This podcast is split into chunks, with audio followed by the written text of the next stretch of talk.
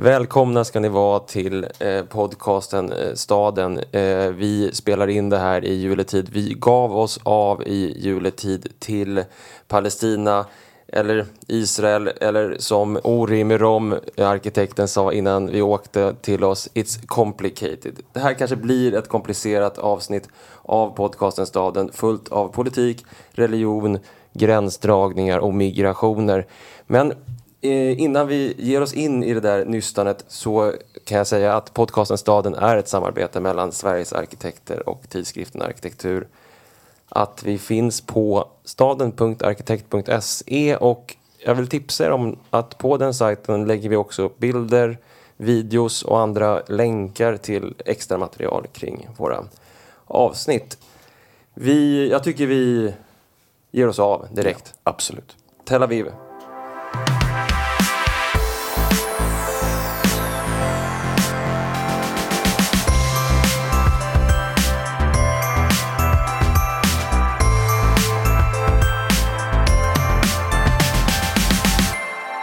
En av de första rekommendationer vi fick när vi skulle åka till Tel Aviv var att gå på Rothschild-avenyn. En eh, stor aveny som eh, omgärdar det centrala, eh, den centrala staden. Och när vi kom dit så förstod vi ju såklart varför vi borde gå där. Den har den här klassiska parisiska känslan av aveny, eh, bred och med bilar på bägge sidor och stora härliga skuggande träd. Men samtidigt, när, som, det som slår en när man går på eh, avenyn där, Rothschild-avenyn och känner den här starka urbana känslan av en boulevard och så låter man blicken så att säga gå ut eh, bakom trädstammarna så ser man någon helt annan stad än vad man skulle se om man var i Paris. Ja, det är inga, inga väldigt stora hus som möter blicken bortanför träden i, bredvid Avenyn. Plötsligt när man så att säga, tittar ut där så ser man små vita trevåningskuber, kanske ibland med fyra, fem våningar men aldrig eh, högre än så.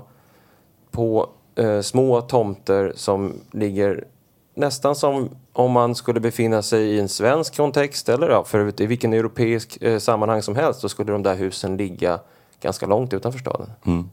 Det är inbäddade i fickgrönska.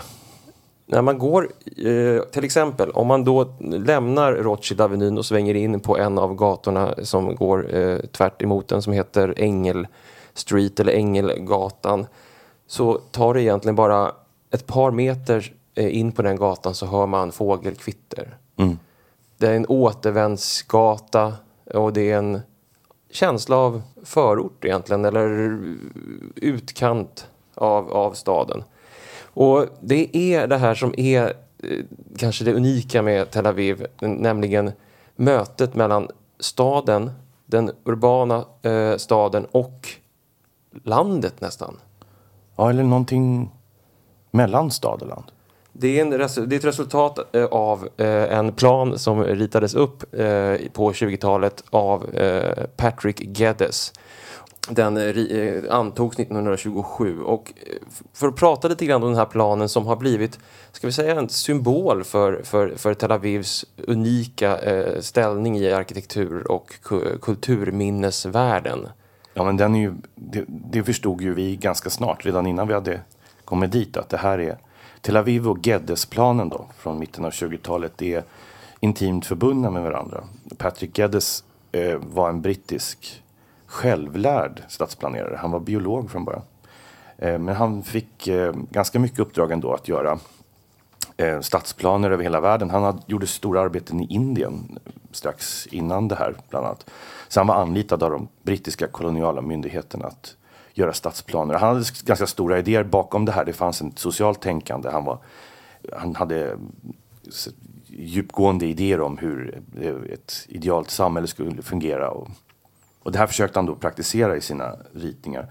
Och just eh, den här staden som Tel Aviv är, är ju, en, eh, är ju, en, är ju starkt beroende av en förebild som är Ebenezer Howard trädgårds, idén om trädgårds, trädgårdsstaden som, som, som dyker upp kring eh, 1900 strax däromkring. Eh, The Garden City of Tomorrow heter väl Ebenezer Howards viktiga bok om det där. Och det där, trädgårdsstaden är ju en utopisk idé, får man väl säga. Men en utopisk idé som fick ganska mycket och stora, eh, stort inflytande både i Sverige och i stora delar av, av västvärlden, även i USA. Starkt kopplad till en social, till, alltså en social vision om, eh, om ett gott stadsliv präglat av en mjuk, mjuk textur i urbaniteten som är väldigt som ska vara väldigt annorlunda mot en, en hård industrialiserad kvartersstad med trånga bakgårdar och mycket eh, sten och, och, tegel eller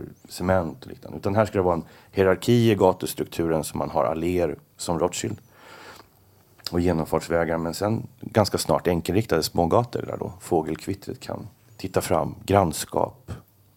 Exakt, den, den, den här idealplanen som, som Ebenezer Howard ritar upp är ju en, den ser ut som ett cykelhjul ungefär. Man har en mitt med, med en stor stadspark. Runt den här stadsparken har man de gemensamma Eh, eller den här centrala parken har man de gemensamma byggnaderna, de offentliga byggnaderna. Och utifrån det här mitten så strålar ett antal stora eh, boulevarder, precis som du säger, Rothschild typ, och eh, ett antal mindre. Och mellan de här, de knyts ihop, de här ekrarna i hjulet så att säga, av de här lokalgatorna och i vissa band runt staden så kommer då till exempel bostadsområden och industriområden och så längst ut någon sorts... Eh, det är väldigt funktionsseparerat skulle man kunna säga. Ja, det är det ju. Och, alltså, men... det, är, det är inte mycket man bor man bor där man bor. Ja. så handlar man kanske någon annanstans och har sitt arbete ytterligare på något annat ställe. Ja, precis. Och hela idén med det här är ju det som Howard målar upp. Han målar upp en motsättning mellan staden och landet. Mm. Town and country. Och försöker då, eh, och han har de här två magneterna. Mm. Town är en magnet, country är en magnet. Och så skapar han en tredje magnet, town plus country stad plus land. Där det, allt, det bästa av två världar. Det är verkligen det bästa av två världar. Så. Men det, det är ju påfallande just om, för att eh, just prata om Tel Aviv, hur, som vi sa också, att uh, den Geddesplanen är en så stark symbol för stan. Och den här Bauhaus-präglade arkitekturen, de här kuberna och rena formerna, ganska snabbt får en uppfattning är central för stadens byggnadsarv. Och som också har fått staden att kallas för den vita staden som är en slags eh, jag ska man säga, det är en slags slogan, liksom, den ja. vita staden. Den, det var ju det man använde när man tog fram det här arkitekturarvet, inte minst det här Bauhaus-arvet. Och som också fick den att bli eh, världsarv av Unesco 2004, tror jag det var. Eh, och eh, om man tycker om Tidig modernism. Tidig modernism, det här som alltså den här in, som brukar kallas för, för den internationella stilen. Eh, en sorts, eh, ja, där, där, där, arkitekturen försöker lämna de gamla traditionerna och precis som trädgårdsstaden skapa en social eh, form och eh, ett socialt innehåll och en ny, ett ny, ny tänk kring, kring vad arkitekturen ska göra, att, att den kan forma människor och skapa ett nytt samhälle. Mm. Så kan man ju gå runt där och titta på Eh, alltså när man går in då till exempel som jag beskrev på Engel Street där från Rothschild Avenue så ligger om jag ska försöka beskriva de här husen, de ser ju olika ut allihop men många av dem är upplyfta på pelare i någon sorts eh, arv efter det europeiska arvet efter Le Corbusier där man så säga, lyfter upp husen en, en, en våning och får en eh, mjuk övergång, en sorts halvoffentlig yta mellan gatan och huset där man kan röra sig. Och, någon sorts grannskap. Ingångarna är liksom nästan som känns som man går in under huset. Just det. Och ovanför de här pelarna så har man eh, gärna eh, balkonger.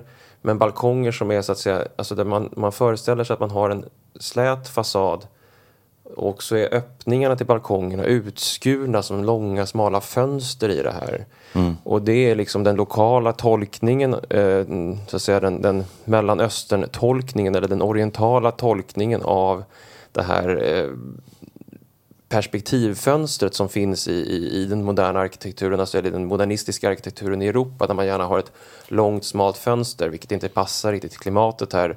Istället har man en lång smal öppning till balkongen där luft kan komma in men som samtidigt ger skugga till den här balkongen så du får en sorts adaption där. Och liksom, det är för varmt helt enkelt för att bara direkt ta en centraleuropeisk eh, form med mycket glas och så och placera liksom i, i ett, eh, ett medelhavs, del, nästan ökenklimat delvis, eh, blir ju helt fruktansvärt hett. Så det är ju liksom de här små justeringarna som gjordes i den här Bauhaus-arkitekturen. Det här skapar en stad som jag, jag tror aldrig jag har gått omkring i en, i en storstad som känns så här mjuk. Mm. Det är liksom helt osannolikt egentligen när man tänker att vänta, det här är ju ingen stad. Den här staden börjar ju aldrig riktigt utan den, den, är, den är verkligen den här eh, stad plus land-känslan. På gott och ont får man säga, vilket vi säkert kommer komma tillbaka till. Men det finns en det finns liksom en svävande lätt dröm av vit, vit modernism som, som, som ligger bland grönskan. Och sen kommer de här boulevarderna. Och ett, det ord som återkommer till en hela tiden när man går genom Tel Aviv är ju den här känslan av mjukhet och snällhet och grönska och de vita kuberna. Och bara för att bli konkret lite grann kring hur de ser ut så är det alltså 450 kvadratmeter stora tomter som ligger vägg i vägg med ett litet släpp emellan, liten grönska emellan, ett grönt band runt hela tomten.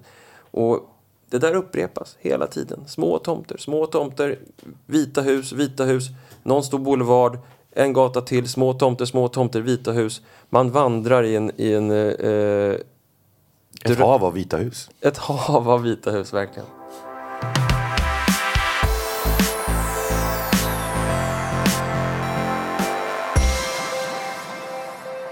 Man kan ju efter att ha då promenerat runt i den här vita staden, dess luftighet och trädgårdslantliga idyllighet liksom längtar lite grann efter, eller letar. Blicken letar efter det urbana livet. Man stannar i ett gathörn och plockar upp sin telefon och roamar för några dyra eh, pengar för att hitta Tripadvisor-tipset på vad man ska äta någonstans. Och eh, det känns kanske rimligare här än någon annanstans eftersom det tycks som att de här, plats, de här platserna där man just ska få äta kommer ligga ja, någon annanstans än i det här luftiga centrumet. När eh, vi gjorde det så var det en pulserande femstjärnig eh, Tripadvisor-plats som, som, som blinkade oftare än annars. Och det var en, en restaurang som hette Port Said eh, som vi då till slut såklart var tvungna att gå till. Och då lämnade vi den centrala eh, luftigheten och gick längs med Allenby Street ner till den stora synagogan som ligger längs den gatan en bit ner eh, söderut.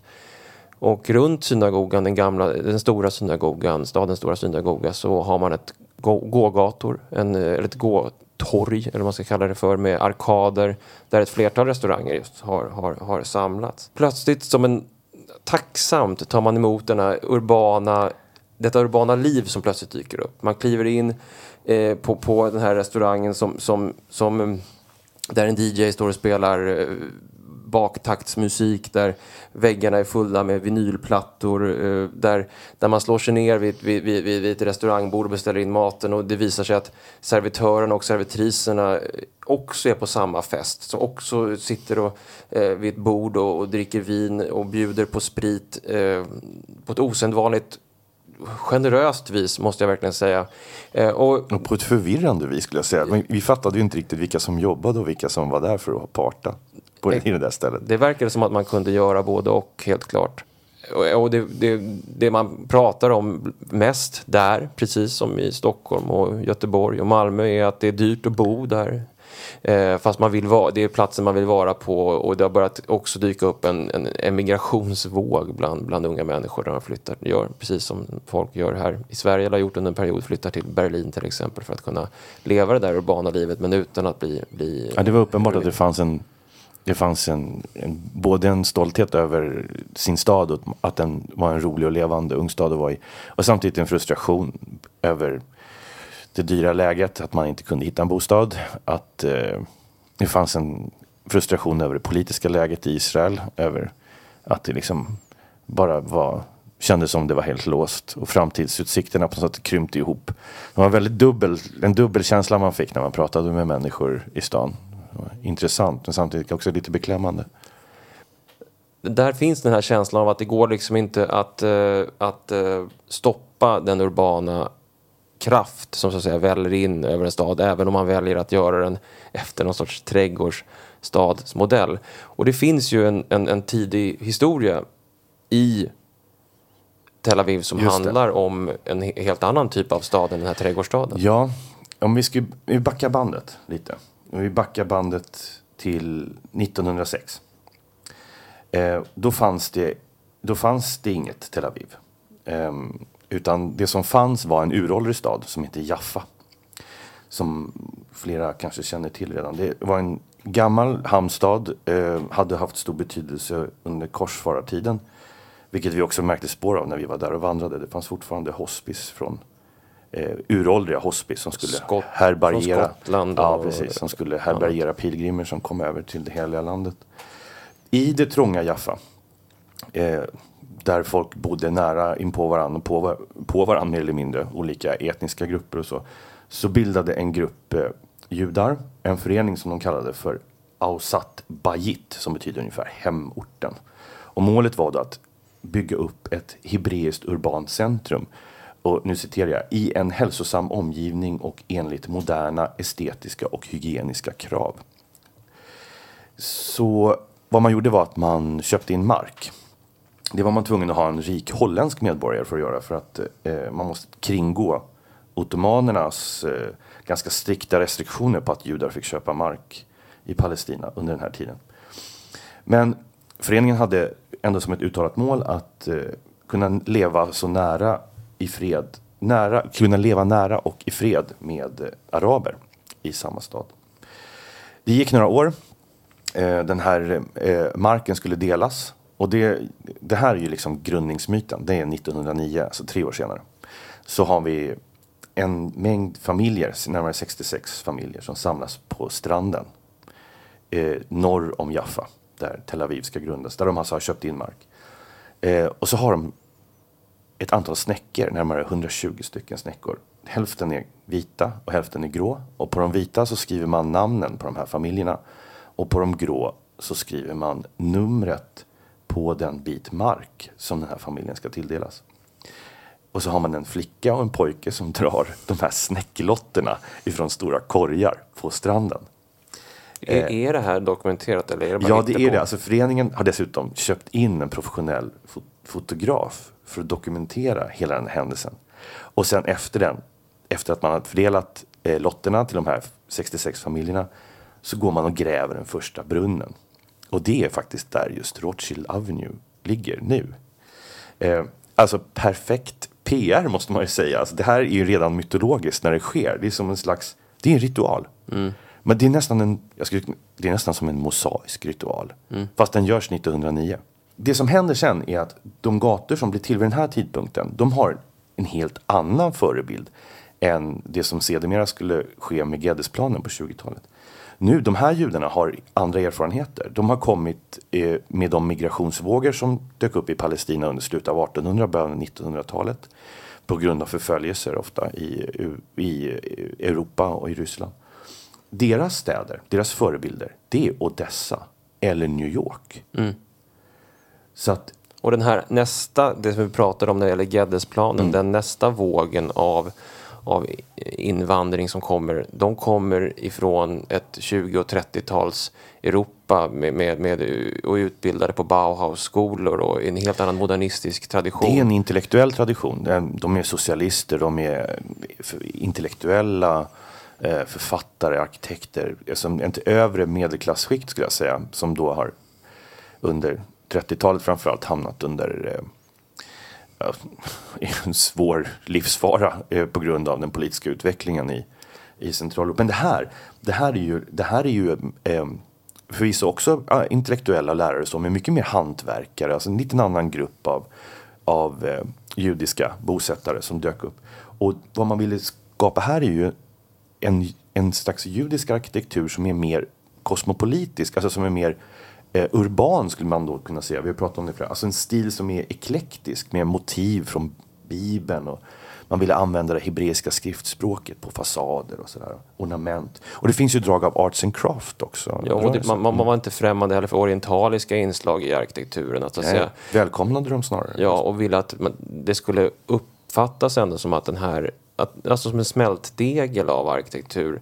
Helt skild från den som sen har kommit att bli stora delar av Tel Aviv där man snarare pratar om någon sorts ja, eh, helt eh, platslös nästan. Det är international style som liksom är mer eh, en ny platslös stil. Precis. För just den här eklektiska stilen och också de här gatorna som känns helt annorlunda än vad de gör i Geddesplanen. De är inte alls fluffiga längre. De är, det är som hårt trafikerade stadsgator. Eh, det, den utvecklingen tar ju, precis som du säger, den tar ju stopp runt 1930. Mm. När den stora vågen av judiska invandrare från framförallt från Tyskland eh, kommer och börjar bygga hus. Då sådana här som eh, Richard Kaufman och Ariel Sharon. Alla skolade i Bauhaus-traditionerna. Så det är ett kraftigt brott där 1930. Jag stod på, på en, en, en gata som heter Bialik eh, Street och tittade på flera av de här funkishusen och mitt bland alla de där så låg det ett gammalt hus eh, skapat under den här eh, tidigare tiden som var ja, lite arts and craft, lite art deco, det vill säga ornamenterad och symbolisk och och så eh, läste jag om arkitekten som hade gjort det där. Det här var kanske 1920 och, och eh, fem år senare så, så var han en eh, tydlig modernist och ritade bara vita kuber. Mm. Och det gjorde han ju för att det var bara det han fick göra. Ja, men stad, precis. Staden bestämde ju det. Att en enhetlig arkitektur skulle ske efter 1930. Det var ett beslut, ett kommunalt beslut skulle man kunna säga. Anledningen till att den här stora byggexpansionen också kunde ske eh, var ju att eh, det ottomanska riket hade ju brakat sönder i och med första världskriget och istället så hade den brittiska kolonialmakten eh, inrättat ett, ett en mandatstyre över Palestina. Och det brittiska styret var ju inte alls lika restriktivt mot säga, de, de judiska befolkningsgruppernas markinköp och planering som det tidigare hade varit. Så det finns utrymme för en, en ganska stor urban expansion av, av staden och den, den, börjar växa och växa och växa och till slut så inser man att här kommer så mycket folk nu eh, som flyttar hit att, att vi måste ha en stadsplan och det är då man skapar Geddes-planen eh, så småningom. Men det intressanta med det här, tycker jag, eller en intressant sak med det här, är ju just den här relationen mellan urban eh, kultur och antiurban kultur. Som du beskriver de här första eh, pionjärerna mm. med New York och Odessa i huvudet. En, en starkt liksom. Ja, men liksom städerna för dias den judiska diasporan, liksom det de kände till. Det de kände till, ja. det som, den, den vandring de hade varit ute på. Mm. Och, och den här antiurbana planen som sen blir svaret på, eh, på, på, på den, den, den, den, urbana expansionen i Tel Aviv. Det är ju någonting fascinerande med hur trots Geddesplanens lantlighet så tränger ju såklart successivt, bit för bit, ett starkt urbant liv av den typen, bland annat som vi kunde identifiera på, på restaurang Port Said redan på 30-talet såklart, in i den här planen som egentligen inte alls var uppbyggd kring handel eller, eller sådana saker utan som, som så att säga var Ja, det kan ju kännas som att Geddesplanen faktiskt nästan är lite naiv eh, i att den trodde, trodde sig kunna hålla stånd mot en så liksom, starkt eh, urban, en sån stark urban kraft som, som dök upp under 30-talet i, i Tel Aviv. Där man liksom, som, det är som behållare som det bara sipprar in andra aktiviteter i som inte är tänkta i, att höra hemma där från början. Ja, för att alltså, fram mellan 1930 och 1950 när den här staden byggs och blir till och etableras så är ju, alltså 1950 är ju Tel Aviv en extremt urban eh, kultur. Ja. Den har en eh, ja, teatrar, symfoniorkestrar såklart, ett kulturliv som är väldigt levande. Den, den har liksom en parisisk liksom, kultur. För inte minst musiken är väl extremt... Eh, ja, det känns som det är ju som vardagskulturen som hör hemma där just med det där som man, man vill man, man kan tänka sig vilja ha som kulturkonsument ja. i en storstad. Medan den uråldriga kulturen, den, liksom, den tunga kulturen, eh, den hör hemma i den andra staden, Jerusalem.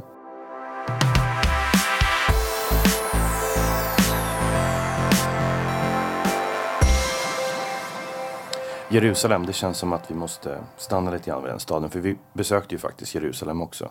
Det är ju bara en För- 40 minuters bussresa bort. Ja, 6-7 mil.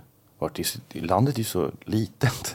Det är ju också en häpnadsväckande på något sätt. Och lite skrämmande sådär att man inser plötsligt att man är, är det, 30 mil ifrån gränsen till Syrien där det är fullt inbördeskrig.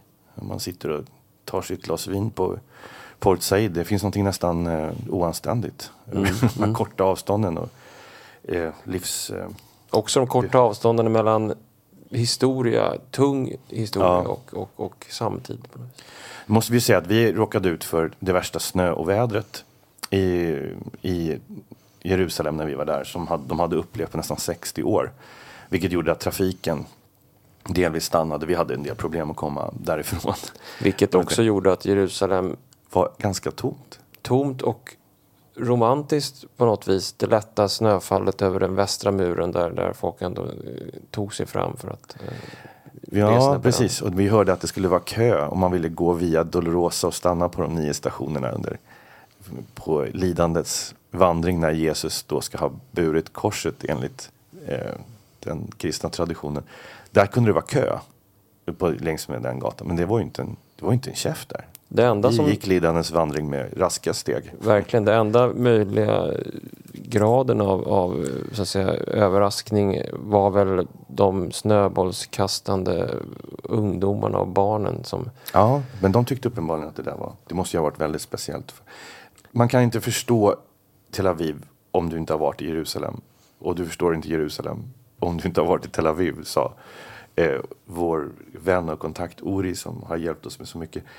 Och vi kom ju fram till Jaffaporten i vid den gamla staden i Jerusalem eh, och snön började ihålligt falla och man kände direkt vilken man, när man går in i det gamla gatunätet vilken kvicksandsvandring man har börjat på liksom i metaforisk betydelse djupare och djupare ner i historien. En lager på lager av sorg, skulle man kunna säga. Bara väller in över den. Gatorna som, som plöjer likt någon slags klippförsänkningar.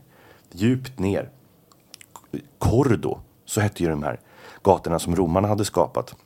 Långtgående, både marknads men även militärgator för att kunna dela, um, dela, dela upp och avskilja de här fyra traditionella bostadskvarteren som finns i centrala Jerusalem mellan då det, det muslimska kvarteret, det judiska kvarteret, det armeniska kvarteret och det kristna kvarteret.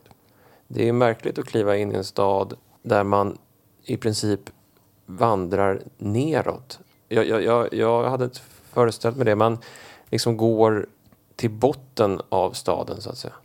Ja, det var, en, det var en märklig vandring och sen så snön som föll och smälte vid våra fötter så det var som floder av kallt vatten som trängde in i, i våra skor och i våra kläder och den här vandringen blev tung. Men bitvis så såg man det också som man gör när man vandrar längs med de här.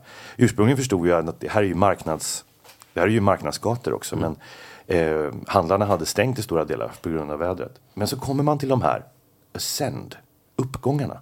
Då trappor helt plötsligt leder upp ifrån de här djupgående eh, gatorna. Ascend, upp till ljuset och till snöbollskrigen. Ofta till kyrkorna som ligger så att säga. Jag behövt en tredimensionell karta kände jag på Jerusalem. Ja, verkligen. Just, just eh, att så många av gatorna just hette så. Det kan heta Damascus Ascent, alltså uppstigningen vid Damaskusporten. Precis det där du säger om att det finns ju en historisk stad, eh, en eh, professor vi träffade eh, i, i, i Tel Aviv talade om att, att Jerusalem är en tung stad, att man bara är ett lokalsamtal bort från Gud. Och, och, Ja, just det. Oavsett vilken religion man tillhör så är man bara ett lokalsamtal bort från Gud. och eh, utan riktnummer så att säga. Och, eh, men när man, när man kliver upp på de här eh, ascentgatorna så att säga, då infinner sig ju det där vardagslivet eh, ändå. Då, då släpper liksom den här tyngden lite grann och det blir särskilt skulle jag säga i då det muslimska eh, området som ju så att säga, Ja. jag uppfattade som det som var eh, hade den tydligaste, vad ska man säga, eh, där man så att säga kunde stiga upp längst bort ifrån från, från, från det här tunga centret. Den hade, den hade definitivt det mesta av vardagskaraktär, tycker jag också.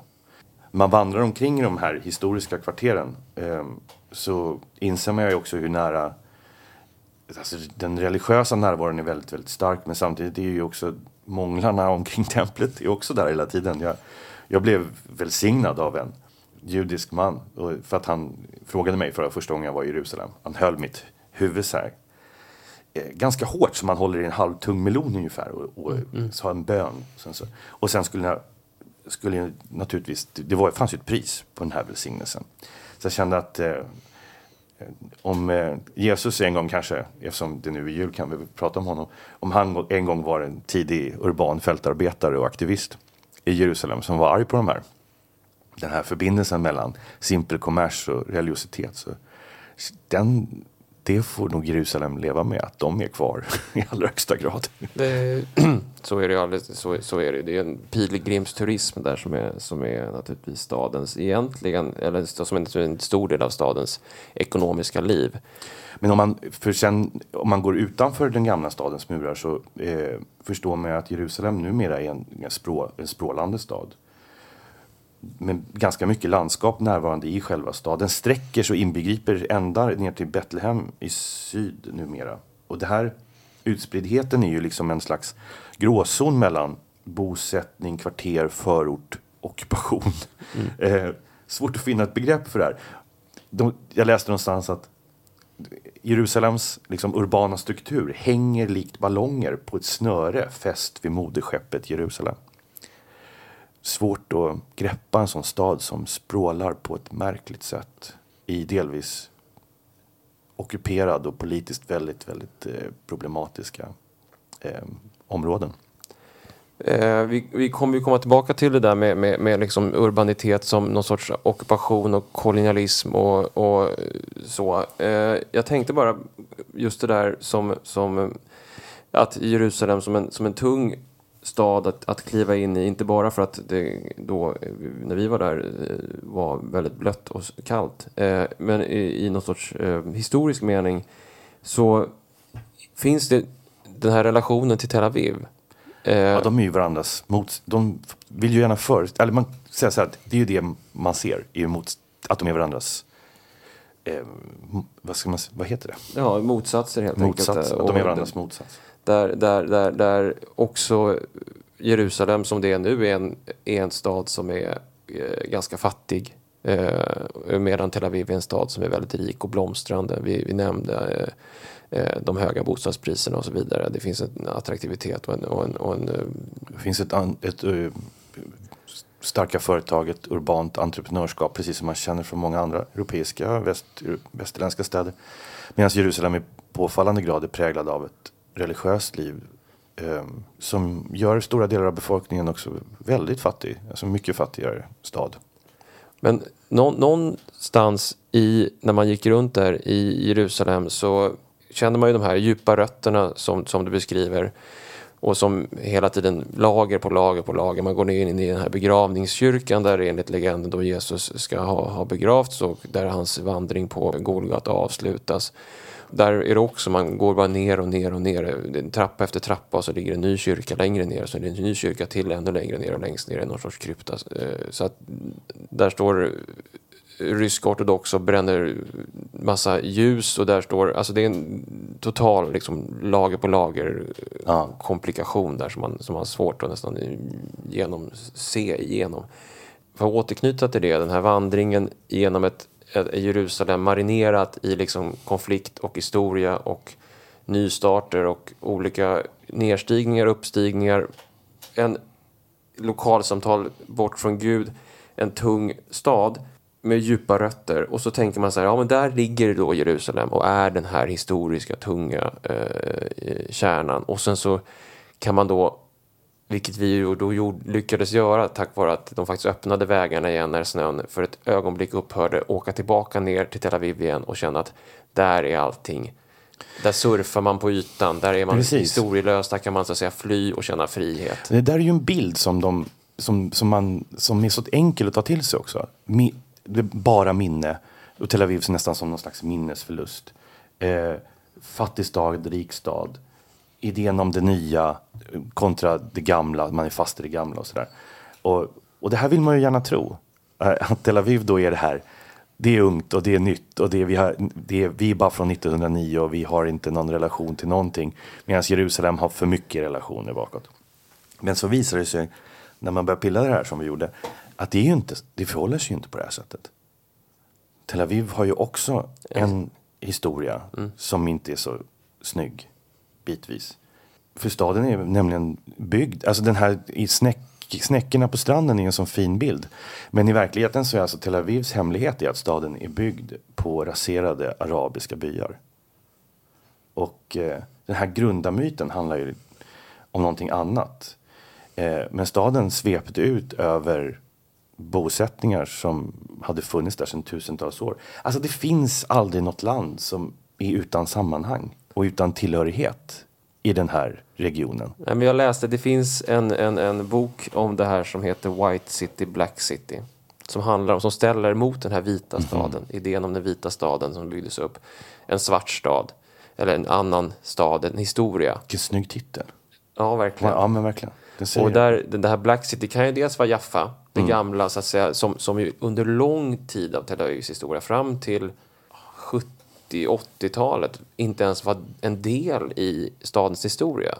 Utan Tel Aviv hade sin egen historia. Jaffa var inte en, en, en del av detta, för att den var den tillhörde någonting annat. Man hade ju lämnat den och slängt upp snäckorna Jag tyckte jag kände fortfarande att det var som att man inte ville riktigt Jaffa var någonting annat. Men nu är den i alla fall med i turistbroschyrerna, ja. vilket jag inte tror att den ens var eh, innan.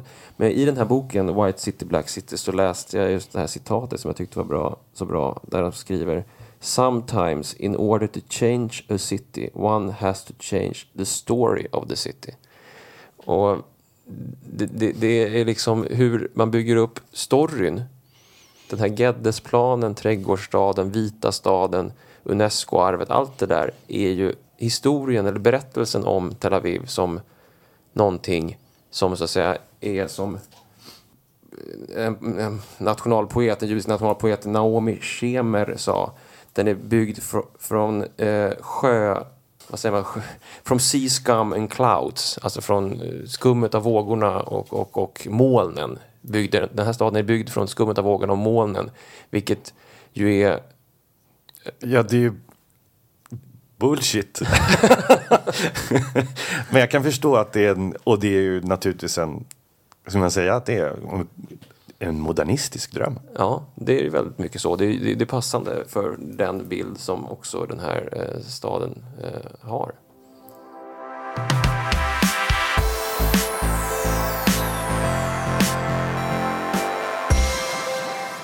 När vi var i Tel Aviv så finns det ju, på den karta som vi hade, en sån här digital karta, så fanns det massa Wikipedia-punkter som berättade om olika attentat och annat som hade hänt under stadens moderna historia. Eh, den är ju så att säga, också präglad av, av, av olika självmordsbomber och, och, och, annat.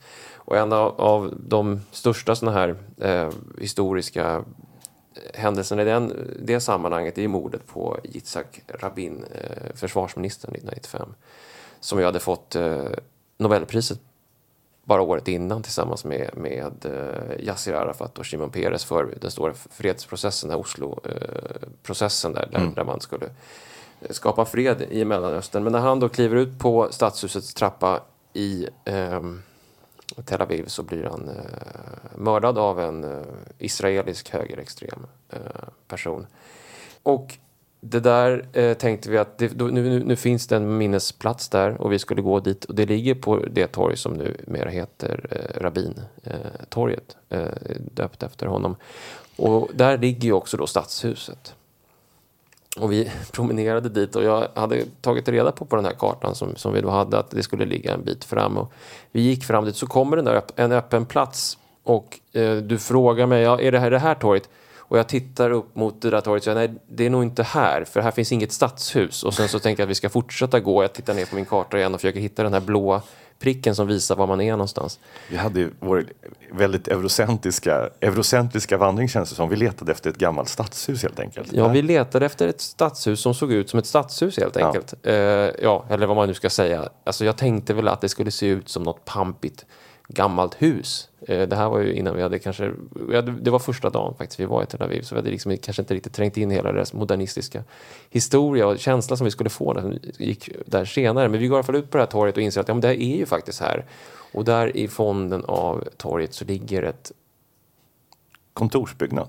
ett glashus som skulle Ja. kunna ligga i Västerås. Ja. Och eh, väldigt sådär Men med, en- men med en representativ trappa. Men där fick man också den här känslan av Tel Aviv som en, som en stad som inte var intresserad av att manifestera sig med historiska eh, referenser eller, eller någon, någon sorts, utan ny. Ja, den, den, det, här är vi nya. Det här är alltid nytt. Ja. Och eftersom vi hade Västerås i förra avsnittet så kände vi för ett ögonblick, vänta, har vi kommit till något sorts stort Västerås? Där allting är så att säga, men så är det såklart inte. Det finns en massa annan historia i detta. Men vi, om vi bara för ett ögonblick ska gå tillbaka till den idémässiga grunden för det här nya landet. Tel Aviv är ju alltså en av de få städer i världen, tror jag, som är döpt efter en utopisk roman. Mm. Allt Neuland av Theodor Herz. Det gamla nya landet. Ja. Och vi måste nämna eh, sionismen. Kan inte du bara kort säga någonting om det? Jo, men sionismen var ju en rörelse som uppstod i eh, Europa under slutet av 1800 och början av 1900-talet. Eh, starkt eh, förespråkade att judar som var i diasporan, alltså som var utspridda i olika länder och levde i minoritetsrelationer, skulle återvända till det heliga landet så att säga. Och det här var en väldigt stark rörelse som ja, var anledningen också till vå- att vågor av av migration ifrån Europa också nådde eh, de Palestina.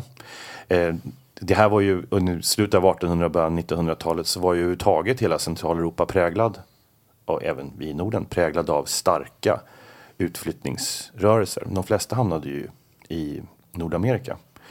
Eh, men som sagt, betydande delar av den de judiska grupperna kom också till Palestina. Det intressanta med det här med att liksom, eh, i Palestina och i Tel Aviv så kom ju sionismen att förena sig väldigt snabbt med dels med socialism eh, men också med trädgårdsstadsrörelsen. Alltså det var som något sätt att det fanns ingen urbanitet i, i sionismen.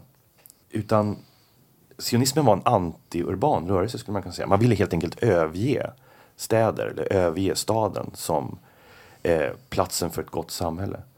Eh, och istället så att säga återknyta an igen till landskapet och till naturen och till jorden. Och det där, eh, som jag har förstått det, så är, är ju egentligen då den diaspora, den utspridda diasporan som du beskriver, eh, en urban, ofta en urban kultur. Och vi kopplar ju väldigt mycket den till eh, ja, jag jag tänker alltid på Jerry Seinfeld och, och, och, Woody Allen. Alltså den, den, den Upper West Side eh, judiska urbana kulturen som, som, som, som Jag, jag, och jag, jag då som jag försöker vara lite highbrow ibland så tänker så här Gustav Mahler, ja, eh, Sigmund Freud, ja, liksom, eh, Rosa Luxemburg. Känner att det här definierar oss som två. Eller, nej, men jag bara gick tillbaka lite längre i tiden. Så Ja, du förstår, förstår. Du, du mm, lever i Berlin och Wien och Men vad som, vad som blir den här återkomsten till det här nya hemlandet så att säga, så förstår man ju såklart ganska snart att även om man vill återvända till landet och jordbrukandet och egentligen det rurala livet så, så är det ingen som tror att varje en av de här som återvänder ska kunna skapa sig en, eh, en gård.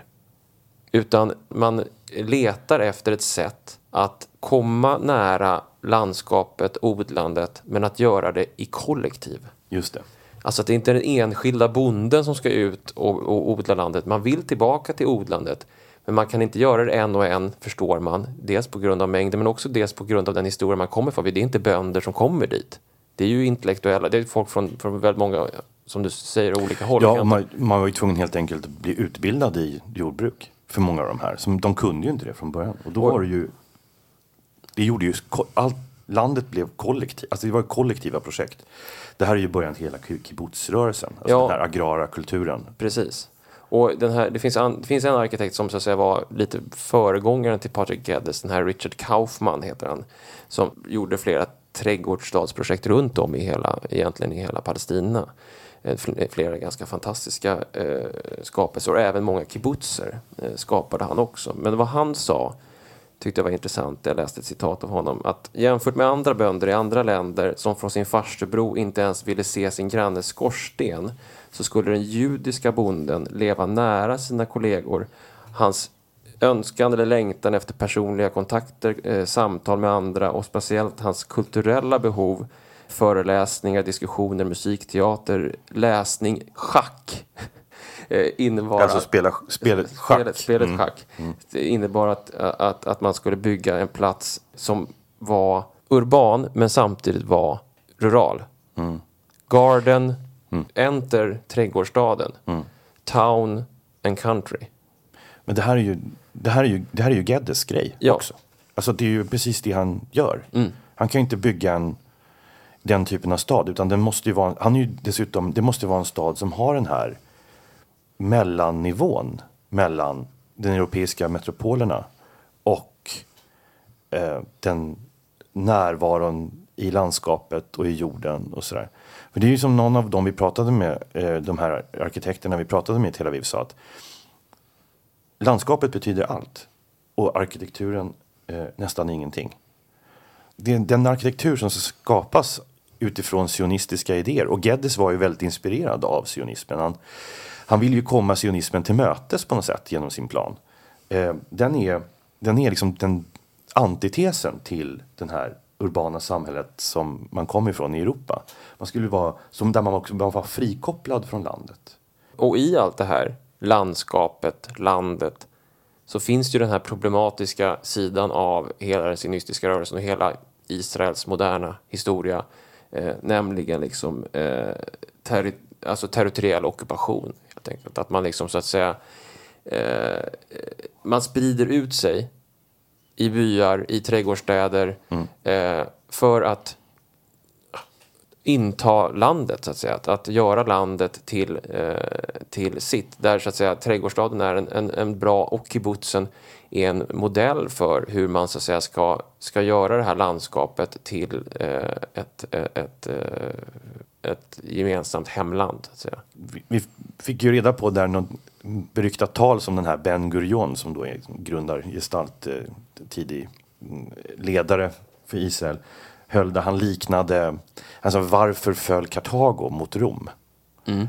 Um, jo, därför att det romerska riket var uppbyggt kring byar, liksom, som små samhällen där man var självförsörjande, man kunde liksom, ett nätverk av eh, liksom, stark jordbrukskultur.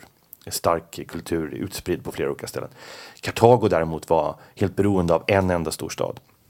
Det var liksom bykultur eh, versus stadskultur. Eh, och det där tog Ben Gurion då som en som ett inteckning på att det nya Israel skulle också vara en bykultur. Eh, problemet, oj, problemet, det finns väl ganska många problem här, men en av dem är ju hur de här bosättningarna också tenderar att eh, förändras vart eftersom städerna och samhället förändras under 1900-talet. Och hur många av dem som nu har mer eller mindre blivit förorter. Det, här, det är väldigt svåra begrepp tycker jag. Vi var inne på det tidigare just det här. Vad är, vad är en bosättning? Vad är ett grannskap? Vad är en förort? Um, begreppen glider lite ihop. Men det finns, vad man pratar om, jo men det, det, det, så, mm. så är det ju, men när man pratar om det här vi sa tidigare också med nystarter och att skapa nya starter. Att det finns vissa så att säga, startpunkter för de här olika och där, där då vi har Snäckorna som är en nystart och sen så har vi det här Tel Aviv-skapandet kring, kring, kring Geddesplanen som är en så att säga eh, mellan de två krigen där, där mm. Tel Aviv skapas samtidigt som eh, engelsmännen har mandatet över, över landet så att säga. Eh, så skapas idén om Tel Aviv som det, som det, nya, eh, det gamla nya landet så att säga. Eh, men sen... Till, men, till den här nystarten och till hela den här, liksom, den här plats, det här nätverket av platser hörde ju liksom också rena bakåtsträvande rörelser. Det vill säga som, som vi fick reda på att det hade ju funnits ett ganska utbyggt järnvägsnät i Palestina som den israeliska staten nedmonterade. För att man ansåg att järnvägen befordrade urban kultur. Just det, den gamla ottomanska järnvägen. Den gamla ottoman, vilket nu resulterar i att man naturligtvis måste ha infrastruktur. Då bygger man bilvägar. Så det är ett väldigt bilburet samhälle. Så att ur ett slags hållbarhetsperspektiv på det sättet vi känner till hållbarhet så är det ju djupt problematiskt. Ja, och det där är ju någonting som sker då efter statens Israels eh, bildande 1948, att järnvägen försvinner och en andra våg av arkitekter och stadsbyggare eh, kommer och börjar bygga, jag tror att det var 400 nya byar, eh, 30 nya städer ja. runt om i, i Palestina som alla egentligen eh, bygger på en kombination av vällingby och en kibbutz. Och, och, de, och, de, och de ersätter alla gamla arabiska byar. Ja. så de liksom, man raserar återigen de arabiska byarna och bygger upp de israeliska eh, samhällena, ska man säga, rurala ja. samhällena. Som bygger på allmänningen som idé där alla äger allting tillsammans och det finns en väldigt stark idé om det gemensamma ägandet. Men, men som har en så att säga eh, modernistisk tradition som vi ser här i Sverige som ju finns väldigt starkt också om, om eh, det kommunala eh, och det som vi brukar kalla för grannskapsplanering som är känd också ifrån, från svenska förhållanden. Vällingby, Årsta, vi har Guldheden i Göteborg till exempel som är den här eh, starka efterkrigstraditionen som också då blir nya städer runt om i Palestina så att säga.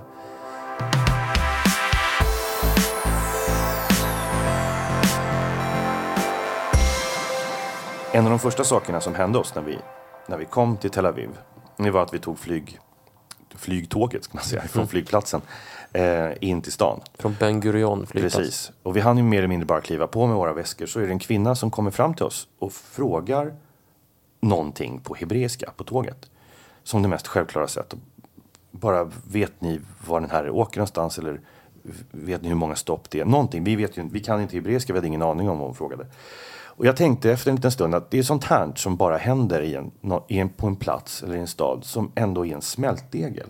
Alltså som blandar etniska, religiösa och språkliga tillhörigheter. Du kan aldrig på förväg. Jag tyckte det var självklart att hon borde ju ha sett på mig mm. att jag inte hade en aning. Mm. Men hon gjorde ju uppenbarligen inte det. Nej. Och det, när man inte på förhand kan bestämma om du tillhör eller inte tillhör. Nej det är ju New York. Du kan ju aldrig se på någon mm. om den kanske är... Där har vi den yttersta experten på, på eh, liksom, nedre Manhattan eller något sånt där. Eller om det är någon som kom för fem minuter sedan och inte har en susning om var man befinner sig. Det är omöjligt. Och det här är ju någonting som tycker jag väldigt, var väldigt präglande, inte bara för Tel Aviv utan för hela Israel. Det är ju den ständiga närvaron av det, an, det annorlunda. Mm. Det, att alla är annorlunda. Att mm. nationen innehåller så mycket.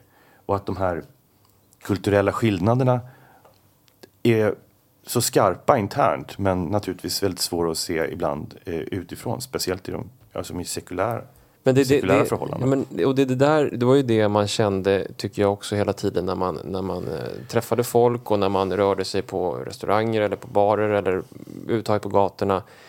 En, en kvinna som, som var kock på en av restaurangerna som, som vi åt på, som vi pratade med, hon sa ju också det, hon hade kommit eh, inflyttandes från Montpellier. Från Montpellier faktiskt, så, eh, och eh, hon fransyska och hennes kollega där bakom bardisken hade kommit in från en kibbutz i norr av land, norra delen av landet. Men vad hon sa att ni, ni måste förstå att Tel Aviv är inte Israel. Tel Aviv är eh, Tel Aviv. Eh, alltså ja. att hon, hon, också precis som kanske de första eh, pionjärerna där ville liksom se det här som en, som en stad som, som var, förhöll sig till Israel som New York förhåller sig till, till eh, USA. Det, vill säga en... det är ju en sån storstads självmedveten replik som dyker upp i, bland mm. många städer som ja. gärna inte vill vara, förbindas helt och hållet med den nation där de är placerade. Men jag tänkte på en annan sak, alltså en, annan, en grupp som är väldigt är väldigt synlig, eller man märker av dem väldigt tydligt mm. i, i Tel Aviv. Um, och, och, inte, inte minst i Jerusalem också, det är ju ryssar. Eller människor som kommer ifrån, har migrerat ifrån Ryssland eller tidigare från Sovjetunionen, pratar ryska.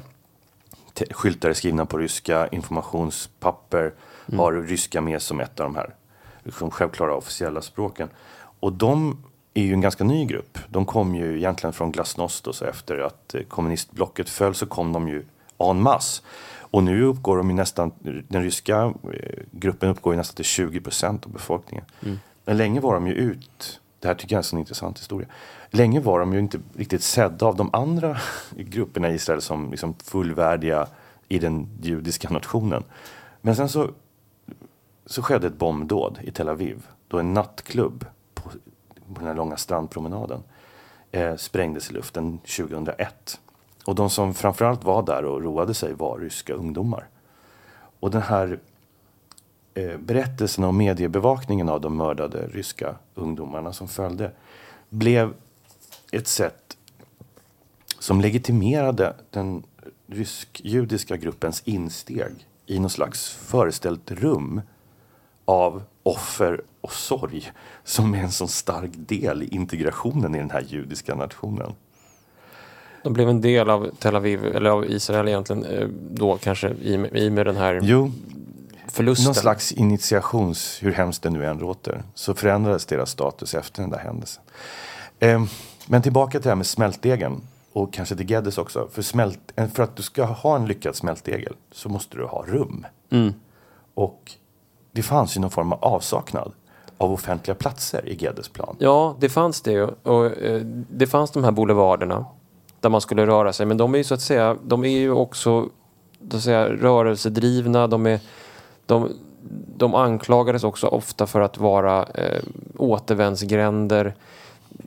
Och de, de, det, det starka livet i hans plan och i Tel Aviv, som, som, som, den utvecklade sig, var ju liksom det lokala lilla livet på, på den här gatan. Eller för all del också i de flertalet eh, lite större arbetarkvarter som byggdes. Det byggdes i, man lyckades bryta den här 450 kvadratmeters tomtplanen. Man fick använda lite mer av marken för att bygga gjorde, hus. Ja, och gjorde i den här socialistiska andan som ju, som ju var det tidiga, så att säga, ja det här var ju då 20-30-talet, de här Bauhaus-arkitekterna hade en idé mm. om ett, ett nytt socialt eh, social arkitektur där mm. arbetarna kunde, kunde bo. Så det fanns ju sådana, men de var, det var också en ganska lokal kultur. Det fanns en gata och en plats som var så här storslaget urban smältdegelartad mm. i, uh, i Tel Aviv. Och det var en gata som heter Dizengoff-gatan som går fram till något som heter Dizengoff Square. Och den är inte squareig, så att säga, den är rund. Mm.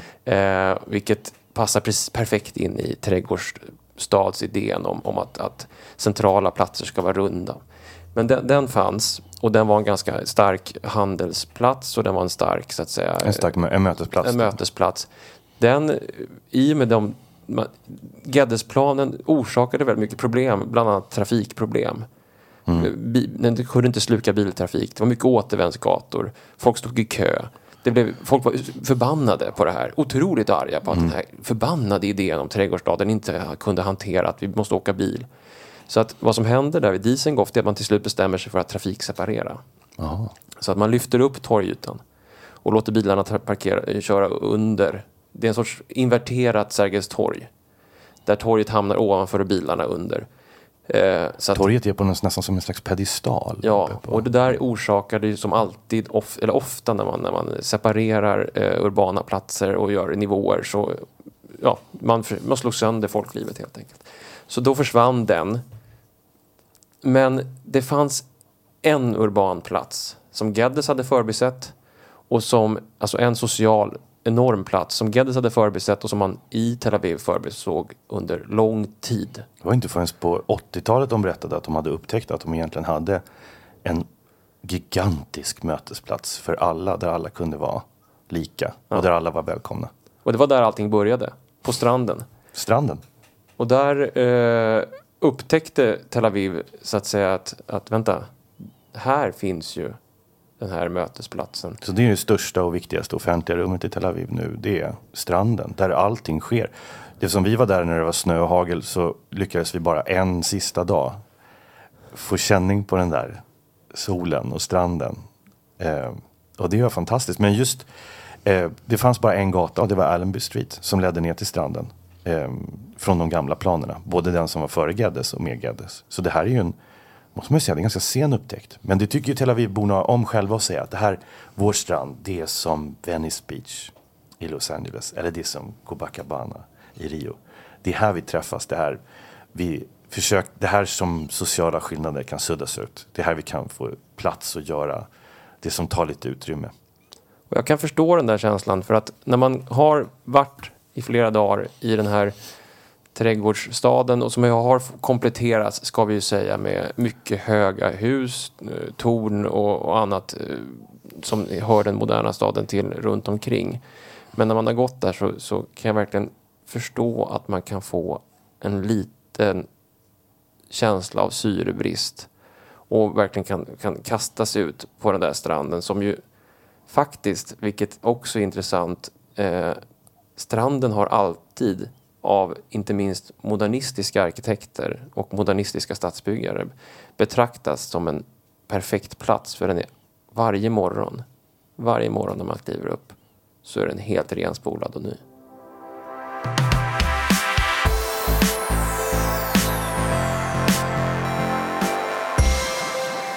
Där lämnar vi Tel Aviv, Jerusalem och eh, Palestina. Tack för att ni har lyssnat på podcasten Staden. Det här var det elfte avsnittet av den här podcasten. Det har varit en fantastisk resa. Väldigt roligt att göra och väldigt roligt att så många har lyssnat och hört av sig till oss med tips på städer som vi ska besöka. Och roligt nu också att vi faktiskt har fått veta att vi kan fortsätta göra podcasten Staden även hela nästa år. Tack vare det stöd som vi har från eh, Sveriges arkitekter och eh, tidskriften Arkitektur. Och därför så kommer vi tillbaka eh, nästa år på staden.arkitekt.se och på iTunes. Får vi se Håkan vad vi hamnar nästa år i för städer. Vi har ju gott om förslag. Vi har många förslag, både sådana som ligger nära och sådana som ligger väldigt långt bort. Så vi, mm, vi tänkte ta lite tid och planera eh, hur vi eh, ska lägga upp och genomföra det här på absolut bästa sätt. Så att eh, vi kommer vara tillbaka i slutet på januari igen. Vi tar ett litet avbrott över julhelgerna här och kommer tillbaka i slutet av januari och sen kommer vi vara i den här podcast-etern under hela 2014.